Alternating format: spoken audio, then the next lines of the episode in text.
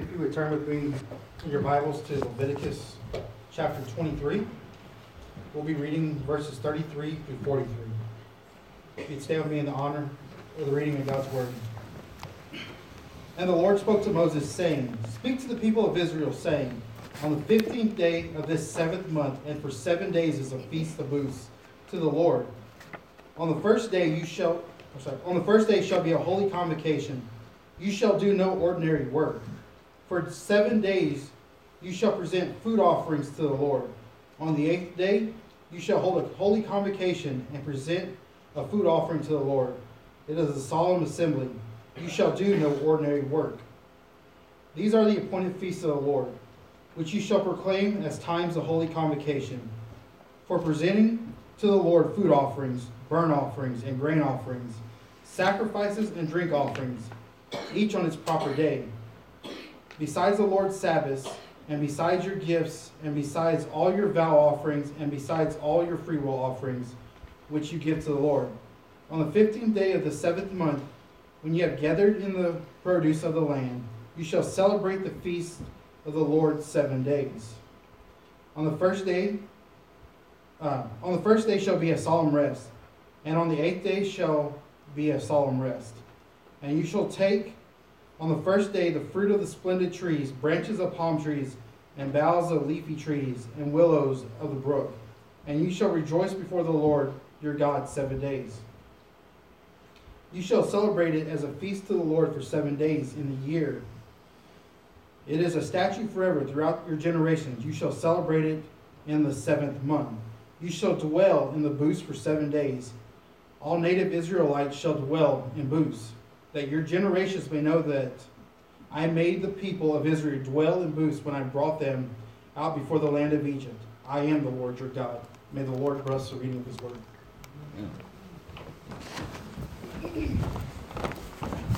You're going to want to keep your Bibles in Leviticus chapter 23. Uh, we're going to be there for a, a, good part of our message today, or at least it's going to be helpful for our message today. Um, hold a finger there and turn with me to John chapter 7. John chapter 7. Um, so today, uh, right now, where we are in John chapter 7, we are now entering into the final months of Jesus' life on earth. So that may seem odd that we're in chapter 7 and we've still got another 14 chapters or so to go in the book of John, but we're in the last couple of months. But that's exactly how John lays this out. There's a good part of Jesus' ministry in Galilee that John doesn't cover because Matthew, Mark, and Luke covered it uh, fairly well. So John does not cover that aspect. So here we are in John chapter 7. We're coming up on the last months of Jesus' life, and uh, we're, moving, we're moving very quickly toward that time. Um, as we come to our passage today, there's some really very important background information that we need as we approach this chapter. Particularly if we look in chapter 7 and verse 2, um, it shows that John points out that there's a very important feast taking place, a feast called the Feast of Booths. This is much. Uh, this is much more than a way for John to tell us what time of the year it is. In fact, John is trying to help us understand the scriptural significance of what is going on in the sections that follow. So, to help set the stage for the rest of the chapter, it's going to be really important for us to understand exactly what God is trying to do, trying to show us through the Gospel of John. To that end, we need to review the importance of the feasts of Israel, or more, or more uh, clearly, and more, and, and really the feasts of God. So, uh, just so we're on the same page, I, want to, I don't want you to be surprised about what's going to happen here today just so we're on the same page, this background is going to take some time. We're going to be parked doing some background for a while. As I walk through this first section, this background area, I, I, would, I would ask you to take notes on anything you may not understand. I'm telling you, it's, this is complicated stuff. It's very, it's very thick information. So if you have, uh, if you have uh, a piece of paper with you, I, I, urge you to write down stuff that you might have questions about, something that you might have missed, um, because there's going to be a lot. A lot of this is going to be very new information for you, as, as it has been uh, for me. Uh, so uh, what we'll do then, uh, if you have if anything you don't understand, questions you may have, or whatever, once I finish this introductory section. I'm going to try to take us really quickly through 1 through 20, verses 1 through 24. as quickly as I possibly can, um, as much as we uh, get, get the, the, the meat out of that passage. And if we have time, we'll hopefully be able to take some questions at the end. And that way we can maybe a little bit of a question and answer time at the end uh, just to help us all out. Now, if we don't have time, uh, which is probably more likely, you guys know me pretty well, uh, the fact that we would have time at the end of the service would be probably pretty strange. But if we don't have time, I urge you to grab me after the service. I would love to spend some time talking with you, helping make sure you understand. Because um, again, this is really central to the entire biblical narrative, really. Um, we've talked about several themes that are central to understanding the entirety of Scripture. This is one of those themes. The understanding of the Gospel of John, understanding the Scripture as a whole, understanding Jesus. This is really important. So I want to make sure that we don't miss any of that. Does that make sense? Um, all right. So uh, we're, uh, because it's going to be pretty new information, this is what we want to do. So I was introduced to this a couple of years ago by a friend of mine named C.J. Davis. C.J. is a Old Testament scholar, um, working on his doctorate now, I believe. Um, so this week I touched base back with him again. I wanted to get, get this kind of refreshed in my mind what, is, what exactly is going on. So right off, I want to challenge you. So you might think, what's the get? If most of this is going to be background stuff, what's the application, right? What's the application? This is the application right here. I want to challenge you that as we uh, that we you will listen and that you'll learn. Uh, we're about to dive into some really in-depth Bible study that I believe will draw your hearts and my heart and our minds to adore our Savior and to treasure our Bibles. That's what we're going to do today. We're going to have our minds and our hearts drawn to love Jesus more and to love our Bibles that much more. That's our application. Will you worship together as a church as we grow deeper in our knowledge of Scripture? I hope that you will. Let's read our passage and then we'll get, get into our background information. After this, uh, in John chapter 7, beginning in verse 1, Jesus went about in Galilee. He would not go about in Judea because the Jews were seeking to kill him. Now the Jews' feast of booths was at hand. So his brothers said to him, Leave here and go to Judea, that your disciples also may see the works you are doing. For no one works in secret if he seeks to be known openly. If you do these things, show yourself to the world. For not even his brothers believe in him, believed in him. Jesus said to them, My time is not yet come, but your time is always here. The world cannot hate you, but it hates me because I testify about it, and its works are evil. You go up to the feast. I'm not going up to this feast, for my time is not yet fully come. After saying this, he remained in Galilee. But after his brothers had gone up to the feast, then he also went up, not publicly, but in private. The Jews were looking for him at the feast and saying, Where is he? And there was much muttering about him among the people. While some said, He's a good man. Others said, No, he is leading the people astray. Yet for fear of the Jews, no one spoke openly of him. About the middle of the feast, Jesus went up to, into the temple and began teaching. The Jews therefore marveled, saying, How is it that this man has learning when he has never studied? So Jesus answered them, My teaching is not mine, but his who sent me. If anyone's will is to do God's will, he will know whether the teaching is from God or whether I'm speaking on my own authority. The one who speaks on his own authority seeks his own glory. But the one who seeks the glory of him who sent me is true, and in him there is no falsehood. Has not Moses given you the law? Yet none of you keeps the law. Why do you seek to kill me? The crowd answered, You have a demon. Who is seeking to kill you? Jesus answered them, I did one work, and you all marvel at it. Moses gave you circumcision, not that it was Moses, but from the fathers. And you circumcise a man on the Sabbath. If on the Sabbath a man receives circumcision so that the law of Moses may not be broken, are you angry with me because on the Sabbath I made a man's body well? Do not judge yourself, do not judge by appearances, but judge with right judgment. Let's pray. Lord, thank you for this opportunity we have to look at your scriptures, to understand this grand narrative that you have laid for us in our, in, in our Bibles, Lord, that, that may have been staring us in the face and we just missed it. Lord, I pray that you would help us to learn to love your scriptures that much more today. Lord, draw my mind and my heart to love and adore you and to worship you. Lord, I pray that this congregation would do the same, that we would just love you more and love our scriptures more. In your name, amen. So if you saw in chapter 7 and verse 2 of John, there, there's a feast going on called the Feast of Booths, right? There's also other names for it. Sometimes it's called the Feast of Tabernacles. The word booths is the Hebrew word sukkot, so oftentimes you might hear somebody call this holiday Sukkot, um, the Feast of Sukkot. Um, it's the Feast of Booths, the Feast of Tabernacles, or Sukkot. They're all the same, same words for this, or same phrases for the same feast. Now, what then? Do, we need to understand what is going on with the feasts. All right, now this is where we need to step back and kind of take a broad view. This is where you're going to need to be in Leviticus chapter 23. All right, so if you have Leviticus 23 in your Bibles still uh, available to you, uh, open that up. Um, we're going to do kind of some broad brushstrokes, uh, understanding of, of, of, of what's going on here in Leviticus 23. Now, in Leviticus 23, God prescribes seven different feasts that the people of Israel are supposed to participate in every single year. There are four feasts that take place in the spring, and there are three feasts that take place in the fall. The the spring feasts are right before the harvest. The, the fall feasts are after the harvest. Okay? So, really, what we have here to kind of give some broad brushstrokes understanding of this passage, this feast calendar is ultimately is God's redemptive calendar for the world. Okay, now you might think, how does, how does, what is, what are you talking about? What does that even mean? So uh, what, let's, let's, let's stop here. Then let's work through all these different feasts. Um, first of all, let's look at the feast of Passover. This is the this one is mentioned in verse four and following. Um, it, sa- it, says uh, there, uh, these are the appointed feasts of the Lord, the holy convocations, which you shall proclaim at the time appointed for them. In the first month, on the fourteenth of the month at twilight, is the Lord's Passover. So pause right there. What does this have to do with God's redemptive calendar? What is the Passover? What is it a celebration of?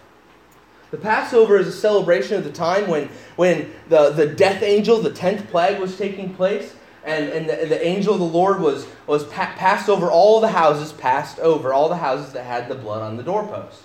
Right? When, when sin was atoned for, when, when God passed over the sins of the people. And if they didn't have the blood on the door, then the, those people, the firstborn was killed in every one of those households. And that's what cel- the Passover celebration is meant to look back at that, but it's also to look forward to God's redemption of mankind.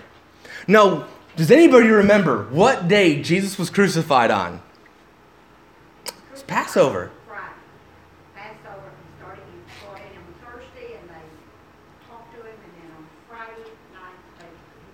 Right, so it was during the feast of Passover that Jesus was crucified. Right? So during the feast of Passover, Jesus is crucified. Jesus is then the ultimate Passover lamb.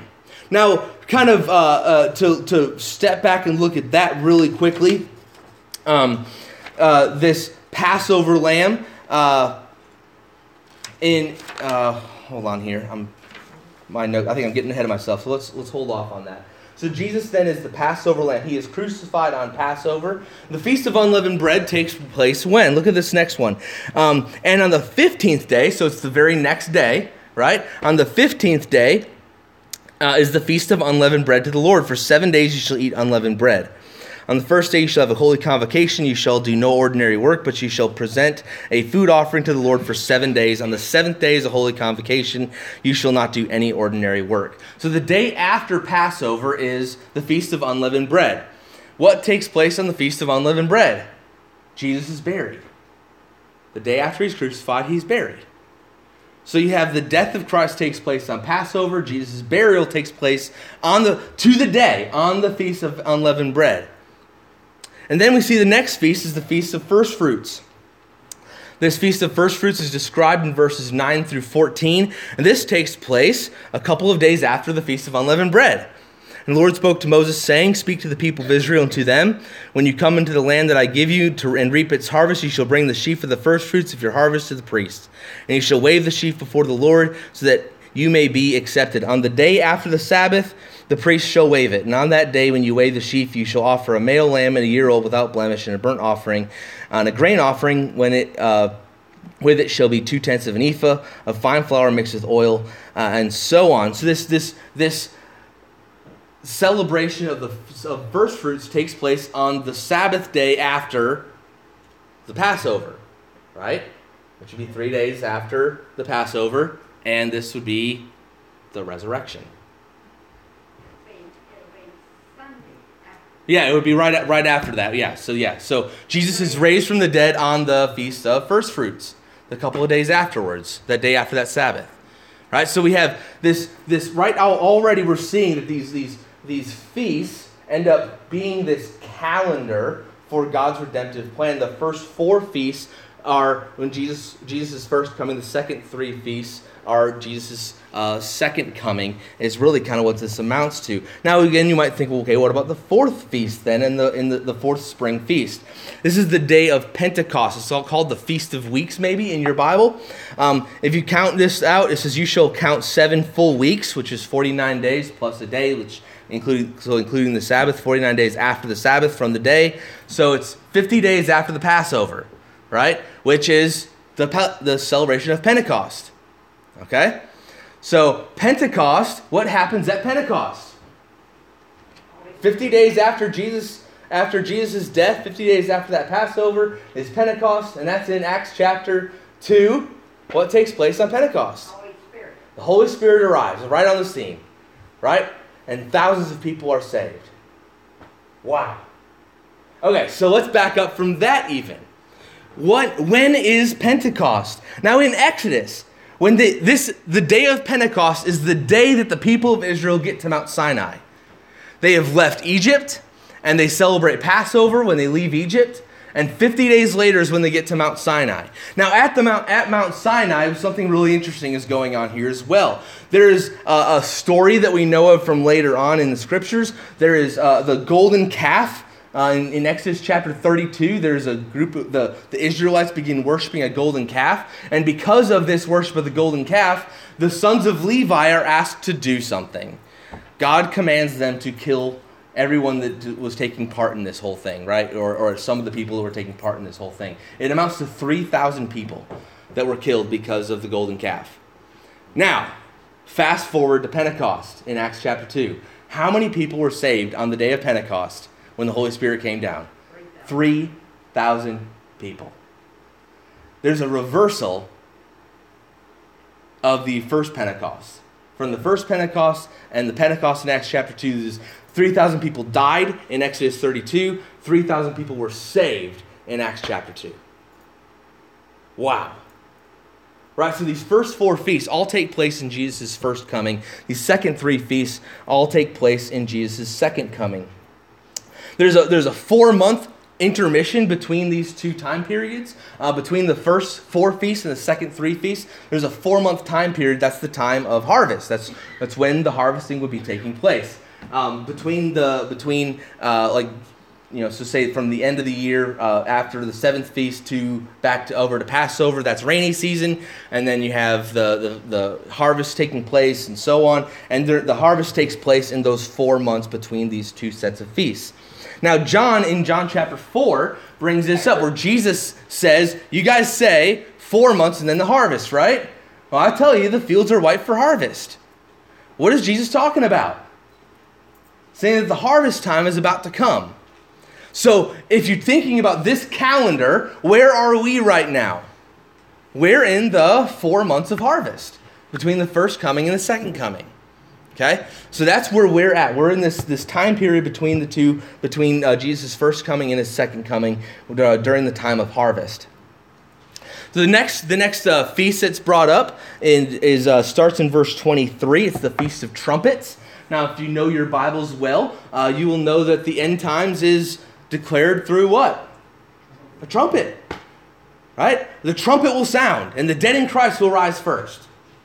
Right? So the inauguration of the second coming, the beginning of the second coming, takes place with trumpets. So you have this imagery of trumpets, uh, blowing of the horns, the end of the harvest. The next one, the next feast is the Day of Atonement. Now, atonement could be made for any individual during, at any point during the year, right? An individual didn't have to wait for a certain festival to uh, make atonement for their own individual sin. Yet there's this holiday, this feast day called the Day of Atonement, really the Day of Atonements, where the, where the atone, atonement is made for the sins of all the people of Israel. Right? It's a national forgiveness of sin, it's a national atonement. Atonement can be, uh, this, this is a national feast of atonement. Leviticus 16 is a description of the Day of Atonement and what all takes place there. There's a national feast of atonement for Israel. Um, so, so really, this this point in time, this is talking about the end times when there, after the trumpet is blown, and there is a feast that takes place, this Day of Atonement, where, where, where the people of Israel realize that Jesus is their Lord. People of Israel realize that Jesus is their Lord. In fact, Isaiah 53 uh, is is understood to be Israel's concession speech uh, understanding that they have just killed their brother, the suffering servant. Isaiah 53 says, Who has believed what he has heard from us? And to whom has the arm of the Lord been revealed? For he grew up before him like a young plant, and like a root out of the dry ground. He had no former majesty that we should look at him, no beauty that we should desire him. He was despised and rejected by men, a man of sorrows and acquainted with grief. And as one from whom men hide their faces, he was despised, and we esteemed him not. Surely he has borne our griefs and carried our sorrows, yet we esteemed him stricken, smitten by God, and afflicted. He was wounded for our transgressions, he was crushed for our iniquities. Upon him was the chastisement that brought us peace, and with his stripes we are healed. All we like sheep have gone astray, we have turned everyone to his own way, and the Lord has laid on him the iniquity of us all. He was oppressed and he was afflicted, yet he opened not his mouth, like a lamb that is sent to the slaughter like a sheep that before its shearers is silent, so he opened not his mouth. By oppression and judgment he was taken away, and for his generation, who considered that he was cut off from the land of the living, stricken from the tra- for the transgression of my people. And they made his grave with the wicked, and with a rich man in his death, although he had done no violence, and there was no deceit in his mouth. Yet it was the will of the Lord to crush him. He is put into grief when his soul makes an offering for guilt. He shall see his offering, he shall prolong his days. The will of the Lord shall prosper in his hand. Out of the anguish of his soul he shall see and be satisfied. By his knowledge shall the righteous one, my servant, make many to be accounted righteous, and he shall bear their iniquities. Therefore I will divide him a portion with the many, and he shall divide the spoil with the strong. Because he poured out his soul to death and was numbered with the transgressors. Yet he bore the sins of many and makes intercession for the transgressors. So there we have in, in Isaiah 53 is kind of this Israel's in their national concession speech saying, I've surrendered. We were wrong. We killed the Messiah. That is the Messiah. He is our Savior. That's it. He's the one who died for our sins. So again, this is all looking to the future. This is some, this is the, the, the ultimate fulfillment of the Day of Atonement takes place in, in Christ's second coming. So then we come to the final feast. This is the feast we're focusing on today. It's called the Feast of Booths. This is the biggest, most important feast to the people of Israel. This is their biggest celebration. This is the biggest party you could imagine. This is a seven day long feast this is a seven day long celebration. Now, think about this. This is the seventh. This is the seventh feast. It lasts for seven days. Takes place in the seventh month on their calendar. Now, again, I'm not. I'm not one of those people that's like, oh, see, numbers are significant. However, when Scripture is clear that numbers are significant, they're significant, right? God rested on the seventh day. John uh, himself has already made a big deal about the number seven. We saw that early on in our study of the book of John. The number seven is this number of completion, it's this number of finality, it's this. It's this, it's this very significant and important number in Scripture. And here we have this feast that takes place for seven days in the seventh month, and it's the seventh feast. So on the 15th day of the seventh month through the 21st day of the seventh month, these are the time periods this will take place. You look in uh, from our Scripture reading today we saw that uh, beginning in verse 39. It says, On the 15th day of the seventh month, when you have gathered the produce in the land, you shall celebrate the feast. You shall celebrate the feast of the Lord for seven days. If you do the math, that's 15 to 21. From the 15th day of the seventh month to the 21st day of the seventh month. So this is a pretty, a pretty big deal. And how do they celebrate this feast? Look at verse 40. You shall take on the first day of the fruits of splendid trees, branches of palm trees, and boughs of leafy trees, and willows of the brook, and you shall rejoice before the Lord your God seven days. What do they do to celebrate the Feast of Booths? They're waving palm branches. Any of that sound familiar yet? Well, hold on, let's move forward here. John mentions feasts more than any other gospel. Matthew mentions the feast mentions feast twice. Mark mentions the feast twice. Luke mentions the feast 3 times. John, however, mentions the feast 17 times. Significantly more than any, any of the other gospels. John is very concerned to show the importance of these feasts. So in John, in John chapter 7, says they're doing this, the Feast of booths is going on. For John, that's saying, you got to pay attention right here, guys. This is some important stuff about to go down. Right? So another thing we need to know about the Feast of Booths is that is that the, the final day, the seventh day of the feast, the last day of the feast, was often called uh, by the people. It was known as the Great Hosanna. On that day, the day of the great Hosanna, they would sing from Psalm chapter 118. Uh, and that, that was, so the Psalm 118 became, became kind of a centerpiece of their worship on the, on the great Hosanna. And we'll talk a little bit more about what took place on the great Hosanna. Um, but first, let's, let's kind of uh, get some, get, get back, uh, take some background here again. Um, so they, are take, they're supposed to take branches, as we saw in Leviticus 23. They take branches and, they, and they're supposed to um, build tabernacles. Look at this. It says, You shall celebrate it, as, uh, back to 23, verse 41. You shall celebrate it as a feast, feast to the Lord for seven days in the year. It is a statute forever throughout your generations. You shall celebrate it in the seventh month. You shall dwell in booths for seven days. All native Israelites shall dwell in booths. So basically, like little tents, little canvas tents that uh, you shall all your native Israelites shall dwell in booths, that your generation may know that I made the people of Israel dwell in booths when I brought them out of the land of Egypt. I am the Lord your God. So this time period here when the Feast of Booths is being celebrated, this is right at the beginning of the rainy season. So the prayer here was for rain. They were praying for rain. This feast, this celebration was we had a great harvest. We're praying for rain to come so that we can have a good harvest again next year. This is a harvest festival then. Uh, it's, it, it, is, it is in part, it's a harvest festival as they're praying for rain. Now in Isaiah chapter 44 and verse 3, Isaiah explains theologically what we spo- how we're supposed to understand the rain that they're praying for. What is this water? Verses, verse 3 of Isaiah chapter 44 says this says, For I will pour water on the thirsty land and streams on the dry ground. I will pour my spirit upon your offering and my blessing upon your descendants. For the scriptures, for Isaiah chapter 44, the water that they should be expecting is the Holy Spirit. The true water that they're waiting to be poured out is the Holy Spirit, who's going to pour, pour out on them. In Numbers 29, Numbers 29 gives some more description of this feast, the Feast of Booths. He describes, uh, Numbers 29 gives the prescription for all the sacrifices that they should take that should take place. If you look at Numbers 29, it says, do this many on this day, this many on this day, this many on this day, all the way through all seven days. If you were to count all of that up, during this seven day feast, they're supposed to sacrifice 70 bulls. 70 bulls would be sacrificed on this day. Those 70 bulls were intended to represent the 70 nations that are mentioned in Genesis chapter 10. In fact, the people of Israel understood this to be the case as well as they celebrated the feast. So the 70 bulls represent the 70 nations of Genesis chapter 10. The tabernacles, then, this Feast of Booths, becomes a picture of God's final harvest of Jews and Gentiles, of all nations gathering together. This becomes a picture of God tabernacling among his people, with Jew and Gentile alike. Further, we can see that in, in 1 Kings chapter 8. Um, Solomon has just finished building the temple, this magnificent structure.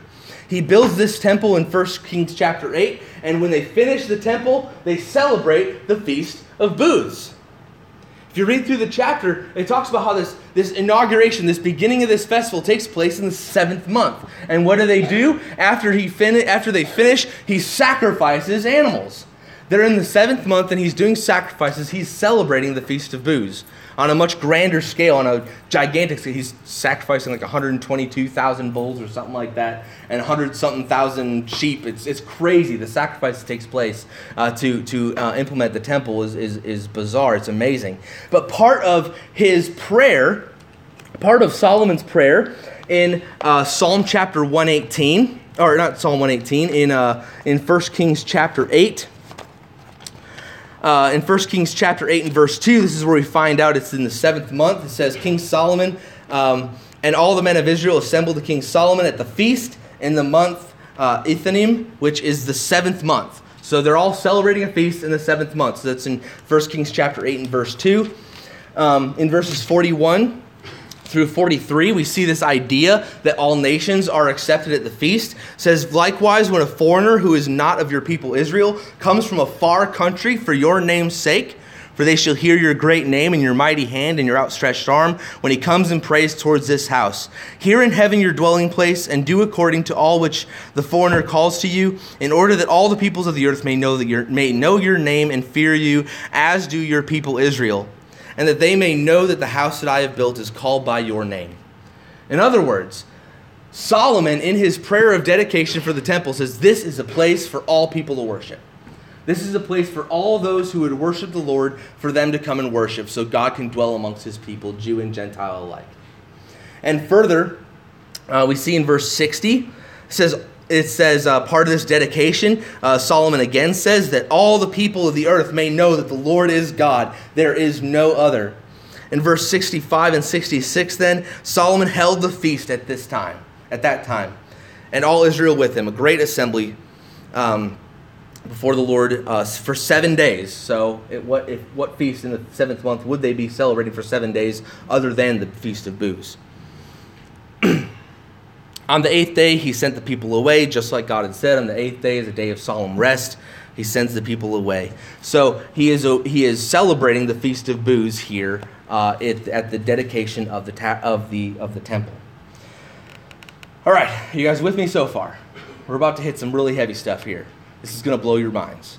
All right, if you haven't already had your mind blown, we are trying to decide what color that mind blowing fluid is. We were joking. Anyway, never mind.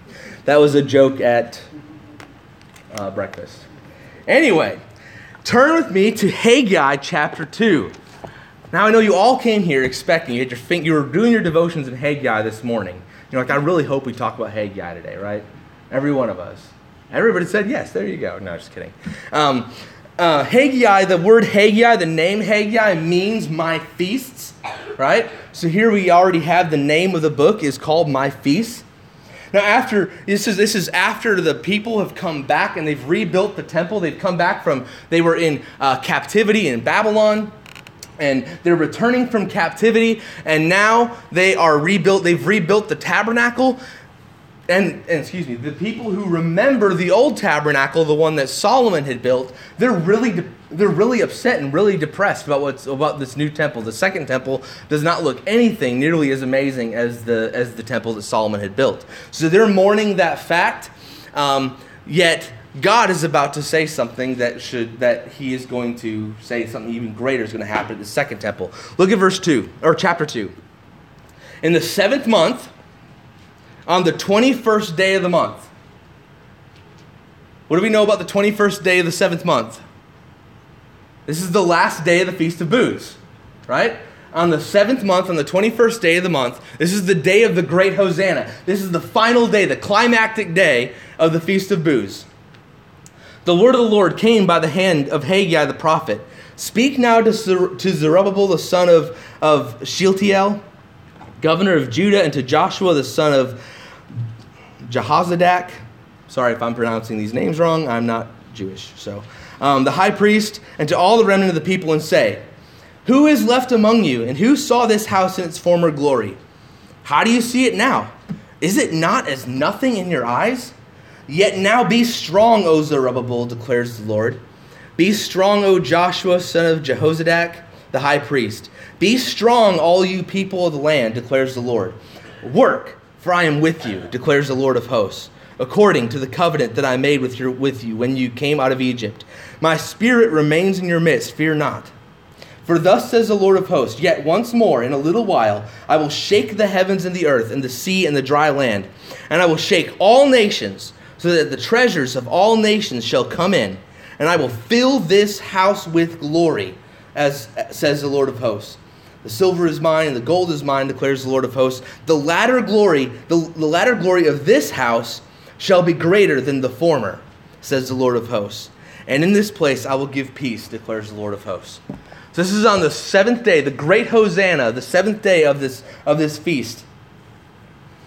And um, so this is this is what's going on here. The people, God promises that the, for, the the glory of the second temple that doesn't look nearly as good is going to be better than the glory of the, of the first temple that looked way better. So God makes this promise in Haggai chapter 2. Was the glory of the second temple ever filled with the glory of God as the way the first was? We might be tempted to say no. However, in John chapter 7, where we are, in a couple of weeks, we're going to get to verse 37. It says, On the last day of the Feast of Booths, they're celebrating the Feast of Booths on the last day. So, on the 21st day of the seventh month, the seventh day, the great Hosanna, Jesus is standing in the temple.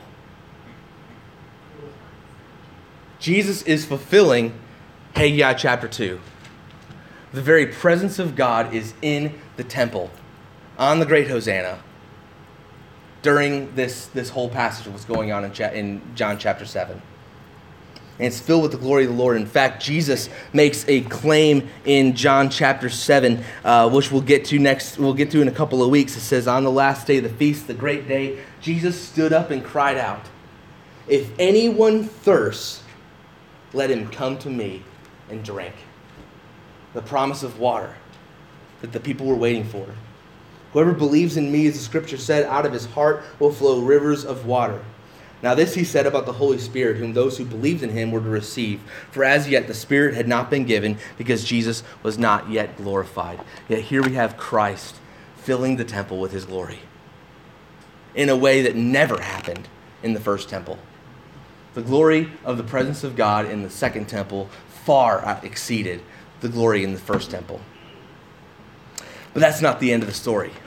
Zechariah chapter 14 Zechariah chapter 14, verses 4 through 9 says this On that day, uh, his feet uh, on, on that day his feet shall stand on the mount of olives that lies before jerusalem on the east. The mount of olives shall be split in two from east to west by a very wide valley so that one half of the mount shall move northward and the other half shall move southward. And you shall flee to the valley of the mountains for the valley of the mountains shall reach to azel. And you shall flee as you fled from the earthquake in the days of uzziah king of judah then the Lord my God will come, and all the holy ones with him. On that day there shall be no light, cold, or frost, and there shall be a unique there shall be a unique day, which is known to the Lord, neither day or night, but at evening there shall be light. On that day living waters shall flow out of Jerusalem, half of them to the eastern sea, and half of them to the western sea, and shall continue in summer as in winter. So you have the same imagery of the Feast of Booths going on in Zechariah chapter 14 about living waters says that there's this guy's gonna, this person is going to stand on the Mount of Olives. This person who is the Messiah, who is the Savior, is going to stand on the Mount of Olives, and there's going to be no light until the Messiah provides supernatural light. In verse 8, uh, there's the living waters flow out of Jerusalem. Again, Isaiah 44, verses 3 and 4 tells us that that water that flows from Jerusalem is the Holy Spirit. That's the living water that flows from Jerusalem. So the Jews expected the Messiah to come at the, at the Feast of Tabernacles because of, of Zechariah. Right? They know Zechariah chapter 14. So they fully expected that if, if the Messiah is going to come, he's going to show up at the Feast of Tabernacles. That's what they're expecting to happen. Right? And so here Jesus is at the Feast of Booths during the time of the Feast of Tabernacles, and he's promising that the Holy Spirit is going to come, and that's what John tells us. Yet the people don't believe. Right? This is their expectation, this is their promise, and yet they don't believe. The Jews expected the Messiah to come at the Feast of Tabernacles because of Zechariah. When Jesus stood out in the temple and cried out, it was this was during the time of the great Hosanna, on the day of the great Hosanna. So, kind of some background to the Second Temple time period. Because of the longing for God to send water and the Holy Spirit, the priests would go down from the temple to the pool of Siloam. This is part of their celebration of the feast. They'd march around the altar and spill golden pans full of water over the altar. While this happened, the people would wave palm branches and they would read from Psalm 118 on the seventh day. On the seventh day, they marched around the altar seven times and dumped water on the altar. They expected the Messiah to come during that time. And again, this is the time when Jesus says, Come to me, I'm the living water. When they're doing this stuff with all the water, he said, I'm the living water. I'm the real Feast of Tabernacles. I'm the one you need to be looking for. In John, he makes the note that Jesus declares that whoever is thirsty should come to him, as the scripture has said. That be the scripture being uh, Haggai, Leviticus, and Zechariah. John inserts that this was about the Holy Spirit. The Holy Spirit then was given at Pentecost, or, uh, or the Feast of Weeks, um, as the means by which God desires this, this to accomplish this feast. Um, so this takes place again during part of Jesus' first coming at, the, at Pentecost. Revelation chapter 7 9. This is going to be one of the last places we go here.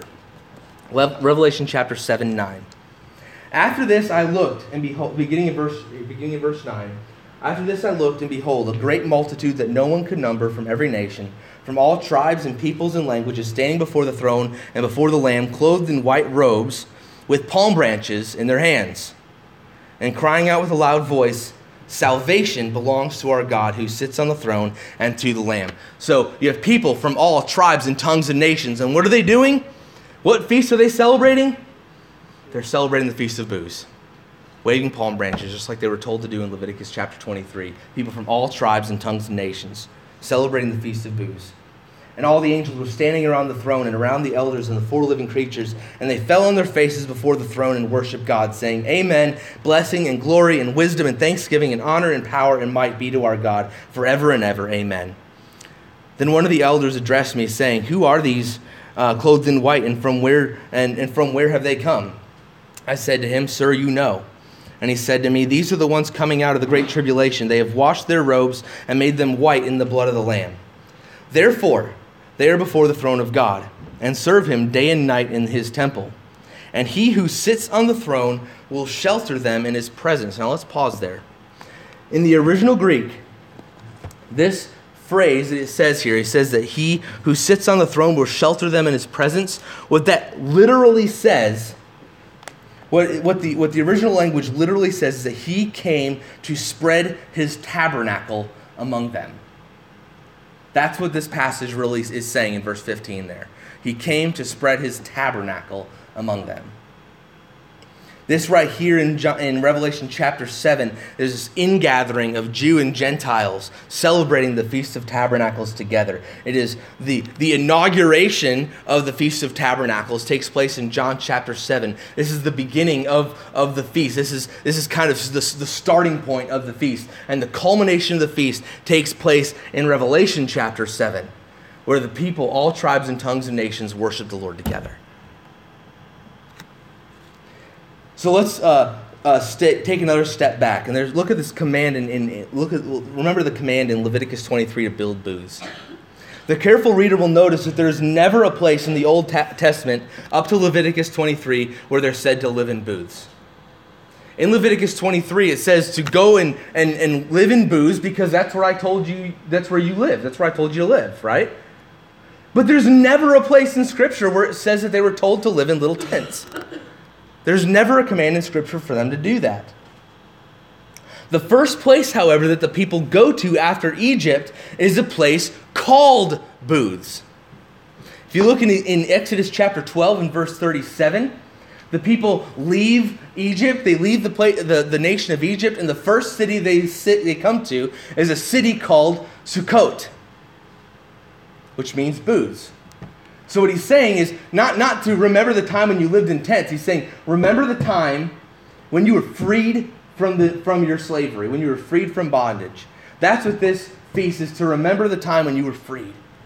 Your first, the first place you lived at since you attained your freedom from bondage. so he's saying to remember my deliverance from Egypt to a place called Booths. And then if you notice here, then as we as we go back and step back and look at all of Scripture, then we kind of have this increase in God tabernacling, dwelling with us. Right? First of all, there's a place called Booths, where God dwells with the people. Then they're told to dwell in Booths in Leviticus 23. Then God dwells in the tabernacle that they build. Then the temple. Then the second temple. Then God dwells among his people through Jesus Christ, tabernacles among his people through Jesus Christ.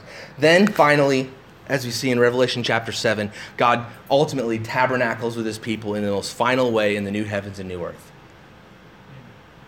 Wow. These feasts just are, are screaming out this is God's timeline. This is what God is doing and how he is bringing salvation to his people couple of side notes really quickly.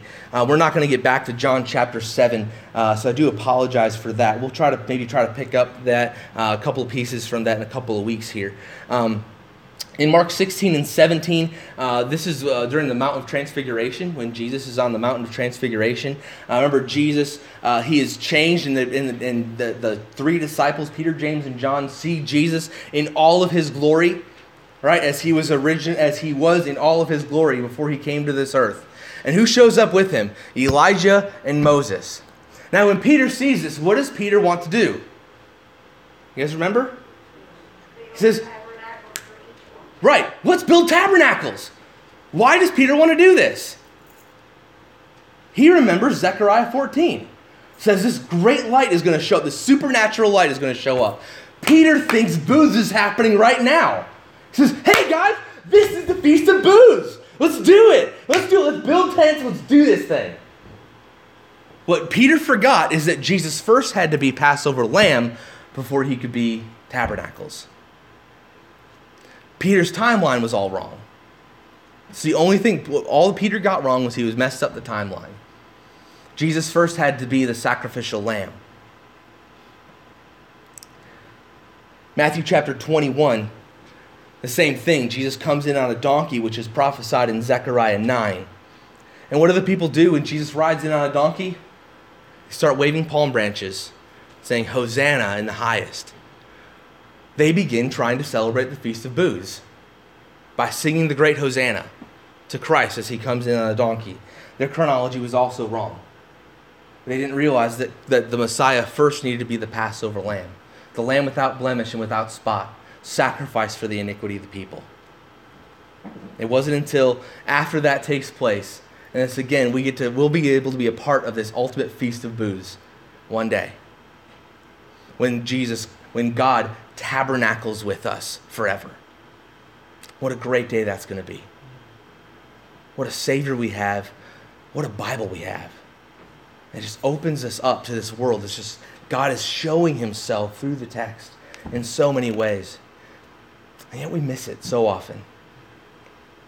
Let me pray for us as we, uh, as we, as we are dismissed. Um, again, I apologize we didn't get through this. Uh, we are a little bit over right now. I want to encourage you if you do have any questions, uh, any thoughts, um, or want to talk about this more, I would love to sit and chat with you. Um, again, this is I, am not an expert in this area. Maybe we'll have to get CJ out here to come and talk about all this and, and do this in a little bit more detailed way. Um, but I hope that I hope that you grow to love Jesus more through knowing this, knowing more about your scriptures, about your about God's word. Let me pray for us, Lord. Thank you for this opportunity we have to. Um, to learn and worship with one another. Lord, to see your word in all of its glory, to see how you have a plan, you have a purpose, that, Lord, you have been working out your purposes for all of eternity. And Lord, you showed that through these feasts. And Lord, ultimately, we, we see that one day you will ultimately tabernacle with us. And Lord, we get a glimpse of that when Jesus tabernacles with us um, in, in the Gospel of John and through his life and ministry. Lord, we get just a small glimpse of that glory. And Lord, I pray that, that we would be excited, that we would be a people who would love to study our Bibles, that we would love to grow deeper in knowledge of you. And Lord, that would cause us to worship you, to obey you, to, uh, to drive us to love you more. In your name, amen.